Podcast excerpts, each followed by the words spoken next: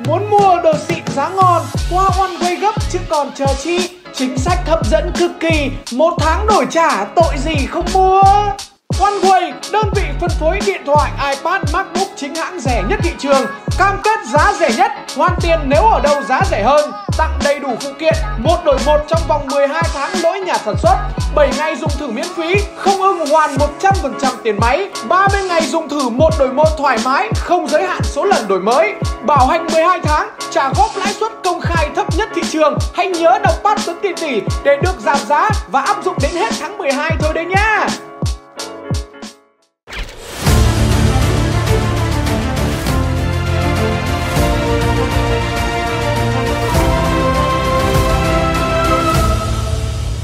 Xin chào tất cả quý vị và các bạn cùng đến với chương trình Đàm đạo lịch sử, một chương trình chuyên nói về lịch sử được phát vào lúc 21 giờ mỗi tối chủ nhật hàng tuần trên kênh của Tuấn Tỷ Tỷ. Đánh tên lửa Sri bằng cách tắt mở radar và quay anten thu phát sóng, Việt Nam đã chơi trò ú hòa với Mỹ như một đứa trẻ con, để rồi Mỹ đành phải bất lực với tên lửa AGM-45 Sri của mình. Chính vì điều đó mà Mỹ đã quyết tâm nghênh chiến thêm một lần nữa bằng việc nâng cấp tên lửa AGM-45 lên tên lửa AGM-78 một loại tên lửa được bộ đội ta gọi là Strike 2 có sức sát thương lớn hơn rất nhiều. Nếu như ngày xưa, tên lửa cũ là AGM-45 Strike, số trước mà chúng ta nói đến chỉ là bản dùng thử, thì bây giờ AGM-78 được mệnh danh là bản Full Crack. AGM-45 chỉ có được tầm bắn 40 km, mang theo đầu đạn 67 kg, tốc độ lớn nhất là 514 m trên giây thì bây giờ nó được nâng cấp lên tầm bắn 90 km, mang theo đầu đạn 97 kg và tốc độ đạt tới 617 m trên giây. Đó chỉ là thông số có phần cơ bắp. Cái đáng sợ nhất của tên lửa mới này đó là khả năng nhớ vị trí đài radar và tấn công chính xác sau khi đã khóa được mục tiêu, kể cả khi đài radar đã tắt máy.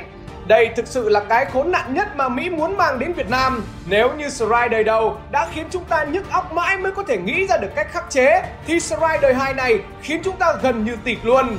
Bật radar, nó nhớ được nó bắn cũng chết, mà không bật thì máy bay nó thả bom cũng xong. Thế nhưng ngày ấy, bộ đội radar của chúng ta quá thông minh và gan dạ. Sau rất nhiều lần thất bại thì cuối cùng mình cũng hiểu được cặn kẽ cơ chế hoạt động của nó để khắc phục. Lúc này bộ đội của ta không bật radar suốt ngày đêm để quét như ngày xưa nữa, Mà chỉ bật radar lúc quan trọng. Lúc nào máy bay nó vào đến nơi thì mình mới bật để bắn. Vậy biết lúc nào là quan trọng để bật? Câu trả lời chính là nhờ vào các đài quan sát cách mình cả trăm km. Nếu là ban ngày nhìn thấy thì mình sẽ dùng ống ngắm quang học, Còn nếu không nhìn được hoặc vào ban đêm thì mình đành phải bật radar. Ví dụ ở Nghệ An, bộ đội thấy máy bay đang bay về hướng Hà Nội thì sẽ gọi điện báo cho bộ đội ở Thanh Hóa để mọi người ở đó chuẩn bị tình huống xấu nhất. Nếu không có biến gì thì bộ đội Thanh Hóa sẽ báo về cho Ninh Bình rồi lần lượt báo về Hà Nội. Vừa báo, vừa ước chừng khoảng thời gian máy bay vào đến thủ đô của chúng ta. Khi nào máy bay gần vào đến Hà Nội, lúc đó ta mới bật radar. Với một hàng phòng ngự nhiều lớp như vậy, dây chuyền hoạt động của ta phải làm việc vất vả hơn rất nhiều. Thế nhưng, chính điều đó lại làm giảm đáng kể hoạt động của máy bay mang tên lửa Strike trên người. Vậy câu hỏi đặt ra là cuối cùng mình vẫn phải bật radar Thế nhưng tại sao không bị tên lửa nó nhớ vị trí nó bắn Nghiên cứu rất kỹ, đổ máu rất nhiều thì ta hiểu rằng bản chất tên lửa nó có thể nhớ được vị trí nhưng không thể nào vèo cái nhớ luôn được mà nó cần phải có thời gian. Hơn nữa, bộ đội ta còn chơi bài thay đổi tần số thu phát radar liên tục Chính vì thế mà bộ nhớ tên lửa có nhớ được cũng rất mất thời gian Bởi vừa nãy nó đang lờ mờ nhớ ở tần số này xong Giờ chuẩn bị phóng tên lửa lại chả tìm thấy cái tần số đấy đâu nữa Việc thay đổi tần số được chúng ta thực hiện bằng cách khi bật radar lên quét máy bay địch rất nhanh ở tần số A, xác định được mục tiêu thì lại tắt đi, đổi sang tần số B rồi mới bật radar lên. Cứ như vậy cho đến khi nào chắc cú bắn được máy bay là mình phóng tên lửa. Nếu như ngày xưa phải chơi trên một mặt sân cực rộng, bây giờ với việc phòng ngự nhiều lớp thì khoảng sân của chúng ta nhỏ hơn rất nhiều. Chính vì thế mà cứ ngụp lặn thoải mái, kiểu gì cũng túng được máy bay địch để bắn. Biết được cách chống tên lửa Strike là chúng ta bước đầu đã bóc được một lớp giáp của B-52. Đơn giản vì đội hình bay của nó lúc nào cũng có những loại như F-105 cầm Strike đi trước để diệt mình. Loại bỏ được nó thì B-52 bây giờ chỉ còn là vấn đề thời gian. Để đánh được B-52, bộ đội của ta đã áp dụng rất nhiều các phương pháp khác nhau chứ không chỉ có tên lửa. Cách đầu tiên mà chúng ta sử dụng để đánh đó chính là né Bởi đơn giản, tránh voi chẳng xấu mặt nào thì tránh sư tử cũng chẳng có gì phải ngại khi đang hành quân hay đang ở bất cứ đâu, hễ mà cứ thấy trên trời bọn máy bay trinh sát kiểu như OV-10 nó đang bay vù vù mà tự nhiên lại thấy nó giãn ra, bầu trời trở nên yên ắng lạ thường thì ngay lập tức bộ đội của mình phải chui ngay vào các hầm trú ẩn. Đơn giản bởi vì khi đại ca B52 xuất trận thì các máy bay lom dom khác buộc phải lảng tránh đi chỗ khác để tránh ăn bom vào đầu. Ngoài ra thì khi hành quân, bộ đội ta có những mẹo tránh B-52 rất hay. Sở dĩ B-52 là máy bay ném bom theo tọa độ, radar cứ chỉ vào tọa độ nào là nó ném bom vào chỗ đó. Mục tiêu cố định thì được, nếu mục tiêu di chuyển thì nó cũng chịu chết. Cũng vì lý do đó mà khi hành quân thì bộ đội ta tuyệt đối không được di chuyển trên các cung đường bằng phẳng dễ đi hay là dừng chân nghỉ ở các suối để lấy nước uống hoặc là đi qua các bến phà bến sông cố định vì đơn giản, những chỗ cố định đó được đưa vào diện chăm sóc rất kỹ rồi thì kiểu gì cũng ăn bom mà bom B52 nó giải thì chỉ có chạy lên huyện.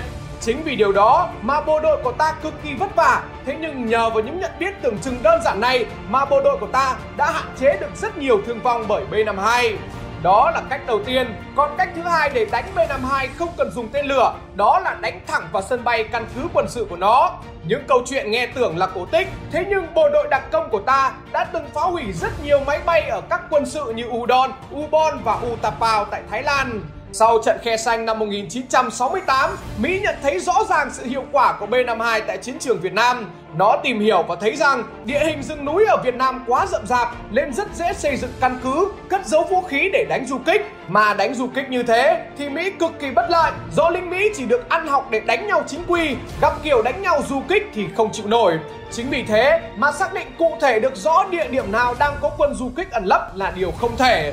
Một khi đã không biết cụ thể chỗ nào rồi thì chỉ còn cách giải thảm Giải nhiều thì kiểu gì cũng trúng. Bom đạn là đồ của nhà chồng được Thế nên cứ đem ra mà thả. Cũng vì lý do đó mà Mỹ cần huy động rất nhiều máy bay đến để đánh Việt Nam. Thế nhưng có một câu hỏi lớn được đặt ra bây giờ Đó là việc đưa đến Việt Nam rồi Thế nhưng hạ cánh, tiếp nhiên liệu các thứ thì làm thủ tục ở đâu? Một sân bay để B-52 cất cánh được cần đủ rất nhiều điều kiện. Đầu tiên là sân bay phải đủ rộng, phải chịu được tải lớn vì trọng lượng cất cánh tối đa của B-52 lên tới 220 tấn. Cùng với đó, phải đáp ứng đủ rất nhiều các điều kiện như cung cấp nhiên liệu, công tác hậu cần và quan trọng nhất là phải đảm bảo được an ninh sân bay. Tất cả những điều kiện ở trên thì hầu như sân bay quân sự nào của Mỹ ở miền Nam Việt Nam cũng có thể đáp ứng được. Duy nhất chỉ có việc đảm bảo an ninh sân bay là Mỹ không dám chắc bởi Mỹ quá sợ bộ đội đặc công của ta. Chính vì thế mà nó đành phải mò sang tận Thái Lan để bố trí nơi cất hạ cánh cho B-52. Cứ tưởng đặt sân bay tại Thái Lan là sẽ thoát được sự đánh phá của bộ đội đặc công. Thế nhưng Mỹ đã không ngờ bộ đội đặc công của Việt Nam lại giỏi đến như vậy. Với phương châm địch cất cánh ở đâu thì ta sẽ đánh ở đó. Chính vì thế mà kể cả có chạy sang Thái Lan đi nữa thì cũng không thể thoát được sự đánh phá của bộ đội đặc công. Vậy làm thế nào mà bộ đội đặc công của ta có thể vào được các căn cứ quân sự đó mà đánh? Tất cả sẽ có vào số sau được phát vào lúc 21 giờ trên kênh của Tuấn Tiền Tỷ. Đấy, nếu là Lương Anh Tuấn thì nó sẽ nói như thế Còn mình là Phí Anh Tuấn nên mình sẽ kể cho anh em ngay bây giờ Đầu năm 1969, đồng chí Lê Duẩn, bí thư thứ nhất Ban chấp hành Trung ương Đảng có về thăm binh chủng đặc công và ông đã ra chỉ thị đặc công phải tiến sâu được vào lòng địch, đánh phá các căn cứ, cơ quan đầu não và phương tiện chiến tranh, đánh vào hậu cứ, giống như ta dùng kim chọc vào mắt địch, tác dụng rất lớn mà rất đau. Chính vì điều này mà chúng ta đã gấp rút tuyển chọn nhân sự và tổ chức huấn luyện bộ đội đặc công để có thể đánh vào được nơi mà B52 cất cánh. Yêu cầu tuyển chọn ngày đó rất gắt gao. Đối tượng đầu tiên mà chúng ta cần tuyển đó là những Việt kiều từ Thái Lan về nước sinh sống, có nghề nghiệp phù hợp với nhiệm vụ, đọc thông viết thạo ngôn ngữ Thái Lan và có thân nhân sinh sống hợp pháp ở Thái Lan. Đủ những điều kiện đó xong thì mới có thể được chọn vào để rèn luyện kỹ thuật, chiến thuật, nghiệp vụ tác chiến của đặc công như cách tạo vỏ bọc, chống phản gián, cách khai thác thông tin, nắm bắt địa bàn mục tiêu. Đối tượng thứ hai mà chúng ta tuyển chọn đó là những chiến sĩ trong binh chủng có phẩm chất chính trị cực tốt, sẵn sàng chịu gian khổ, thậm chí là hy sinh để bảo vệ Tổ quốc, đảm bảo điều kiện về sức khỏe và quan trọng là phải giỏi đọc bản đồ, đọc địa bàn, góc đi, phương vị như nào để có thể tự lần mò trong rừng cả tháng mà vẫn có thể đến đích. Đủ điều kiện gia nhập đội đặc công đã khó, sau khi rèn luyện xong, các chiến sĩ của ta phải đi từ Hà Nội sang Thái Lan còn khó khăn hơn rất nhiều. Mọi sinh hoạt phải tự túc, tự mua sắm tất cả mọi thứ bằng ngoại tệ, rồi phải thuộc lòng những gì đã được dạy để làm sao vào trong rừng không có bản đồ, không có la bàn nhưng vẫn có thể xác định được phương hướng bằng cách dựa vào trăng, vào sao, vào cây cối, vào hướng chảy của suối. Hầu hết phải di chuyển vào ban đêm, ban ngày phải ẩn nấp tránh địch phát hiện. Thế nên kỹ năng đào những chiếc hầm bí mật phải cực kỳ tốt. Làm sao chẳng may quân Mỹ có đi qua đó cũng không thể nào phát hiện được. Về đồ ăn thì bộ đội đặc công được rèn luyện cực kỳ kỹ Phải làm thế nào để đủ được các tiêu chuẩn như vừa gọn nhẹ, vừa đảm bảo sức khỏe, lại vừa bí mật Ăn uống xong không để lại dấu vết để đáp ứng được điều đó thì hầu như chỉ có ăn thóc nếp xay bỏ chấu không giá, ngâm nước, sóc muối đổ sôi phơi khô, rang phồng kiểu làm cốm rồi trộn thêm ít đường. Mỗi ngày ăn hai bát loại B52, nước thì đi đến đâu mang đến đó, vì mang thêm chai nước thì khó di chuyển mà lại nặng thêm. Vất vả lặn lội sang được Thái Lan, Đại úy Phùng Hồng Lâm và Đại úy Lê Văn Đình ở tổ đánh sân bay Utapao được đưa đến trang trại của gia đình người Thái ở Bangkok. Do thông thạo tiếng Thái nên ông chủ rất tin tưởng vào hai người này, xin đi đâu cũng dễ. Mặc dù sân bay Utapao cách Bangkok 190 km, thế nhưng cứ một tuần hai lần, các anh lại đều đặn bắt xe xuống Utapao để khảo sát địa hình, tìm quy luật hoạt động. 3 giờ chiều bắt xe đi, 4 giờ sáng hôm sau lại trở về trang trại làm việc bình thường. Sân bay Utapao ngày đó được Mỹ canh phòng cẩn thận như canh mà bố mình vậy, bất khả xâm phạm. Với hệ thống hàng rào thép gai cẩn thận đến nỗi kim của đặc công mình cắt không được, bom mìn cài cắm khắp mọi nơi. Canh giữ cẩn thận như thế nên máy bay B-52 ở trong đó rất nhiều, lúc nào cũng phải có 20 chiếc, đem đến lại sử dụng 3 đến 5 chiếc bay sang Việt Nam, thả bom đầy đủ xong rồi lại về. Mặc dù được canh phòng cẩn thận như thế, nhưng bộ đội đặc công của Việt Nam như kiểu mang tốc biến và dịch chuyển trong người vậy. Thế nên hầu như tối nào ông Lâm và ông Đình cũng lẻn được vào trong đó để nghiên cứu trận địa. Có đêm, cả hai ông còn sờ vào từng chiếc máy bay, đu càng của nó để thử gài mìn. Sau hơn 2 tháng nghiên cứu, thấy mọi thứ rất khả thi, lúc này đặc công của ta mới cho đánh thật. Chỉ có đúng hai người mà đặc công Việt Nam đã phá hủy được tận 8 chiếc máy bay B-52 của Mỹ, mỗi cái trị giá khoảng 14 triệu đô. Sau một đêm ngủ dậy, cả nước Mỹ phải hoảng hốt khi không hiểu sao hơn 100 triệu đô lại bốc hơi nhanh đến như thế. Để rồi tất cả binh lính Mỹ ai ai cũng phải run sợ với tài nghệ của người Việt Nam. Nhuệ khí của binh lính Mỹ suy giảm nghiêm trọng bởi vì họ hiểu đang trên đất Thái Lan mà còn bị đánh tè tua như này thì sang Việt Nam đặc công được đánh trên sân nhà thì còn thảm hại như nào. Thôi, dừng thôi. Làm ra thế có ai xem đâu. Vâng và sợ dài quá, anh em xem lại toàn tua Chính vì thế mà xin phép anh em dừng số này ở đây. Còn mấy cách đánh nữa cơ. Thế nhưng đành phải hẹn anh em vào số sau. Hãy nhớ kêu gọi bạn bè đăng ký kênh của Tuấn Tỷ Tỷ Để sớm đạt một triệu người đăng ký đấy nhá Vâng và chương trình đàm đạo lịch sử ngày hôm nay xin phép được tạm dừng tại đây. Xin cảm ơn sự quan tâm theo dõi của tất cả quý vị và các bạn. Và anh nhớ subscribe cho kênh Tuấn Tỷ Tỷ để kênh của em sớm đạt một triệu sub đấy nhé. Muốn mua đồ xịn giá ngon qua One Way gấp chứ còn chờ chi. Chính sách hấp dẫn cực kỳ, một tháng đổi trả tội gì không mua. OneWay, đơn vị phân phối điện thoại, iPad, MacBook chính hãng rẻ nhất thị trường. Cam kết giá rẻ nhất, hoàn tiền nếu ở đâu giá rẻ hơn. Tặng đầy đủ phụ kiện, một đổi một trong vòng 12 tháng lỗi nhà sản xuất.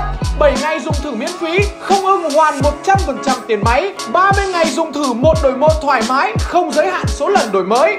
Bảo hành 12 tháng, trả góp lãi suất công khai thấp nhất thị trường. Hãy nhớ đọc bắt tuấn tiền tỷ để được giảm giá và áp dụng đến hết tháng 12 thôi đấy nhá.